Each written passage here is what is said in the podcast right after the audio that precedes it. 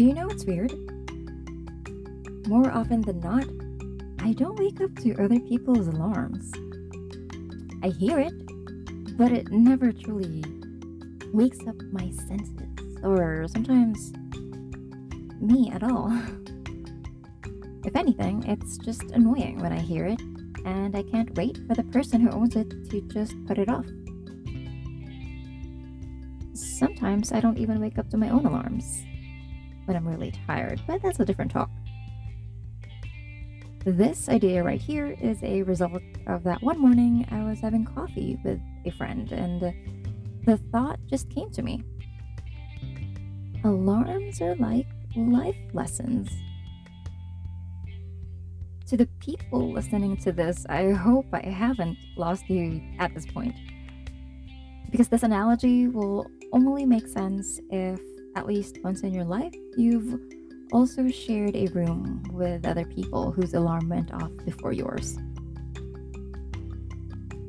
This could be a sibling, college roommate, or when you were younger, that one person in camp who had an alarm set two hours before the call time because they recognized that they take that long to get ready and didn't want to hold off everyone else in the actual shower schedule.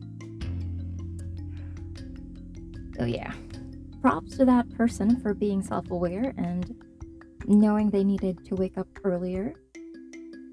But the fact still remains their alarm disturbed everyone else who didn't plan to wake up yet.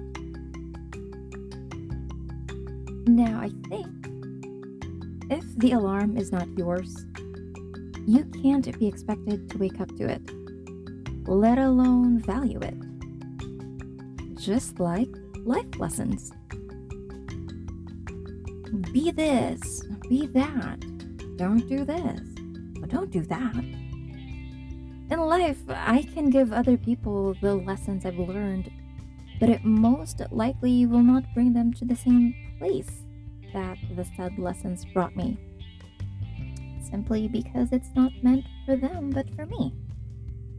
Those lessons were my wake up call. And if I force the things I've learned on others who have not experienced them firsthand, I will probably do more bad than good. For as long as I can remember, I've been getting pieces of advice from a lot of people about how I should be in order to get things right in life. I heard them then and understood the gist of it, but all those lessons just didn't resonate with me at the time. But now, they make more sense. However, what I actually learned is I want to avoid doing the same, which is forcing unsolicited advice to younger people or anyone for that matter, just because I think I've been there before. Because chances are there are significant differences between them and myself as cliche as it may sound, we need to learn on our own. Order to do so, we gotta make our own mistakes. I just think that we all have alarms that life has set for us. So I really want to remember this next time I feel the urge to give an advice to a person who's going through a situation I think I've had before. Because maybe we all need to realize that we can't wake them up. Maybe we shouldn't even try. But we can simply offer to have coffee with them before they navigate through their day.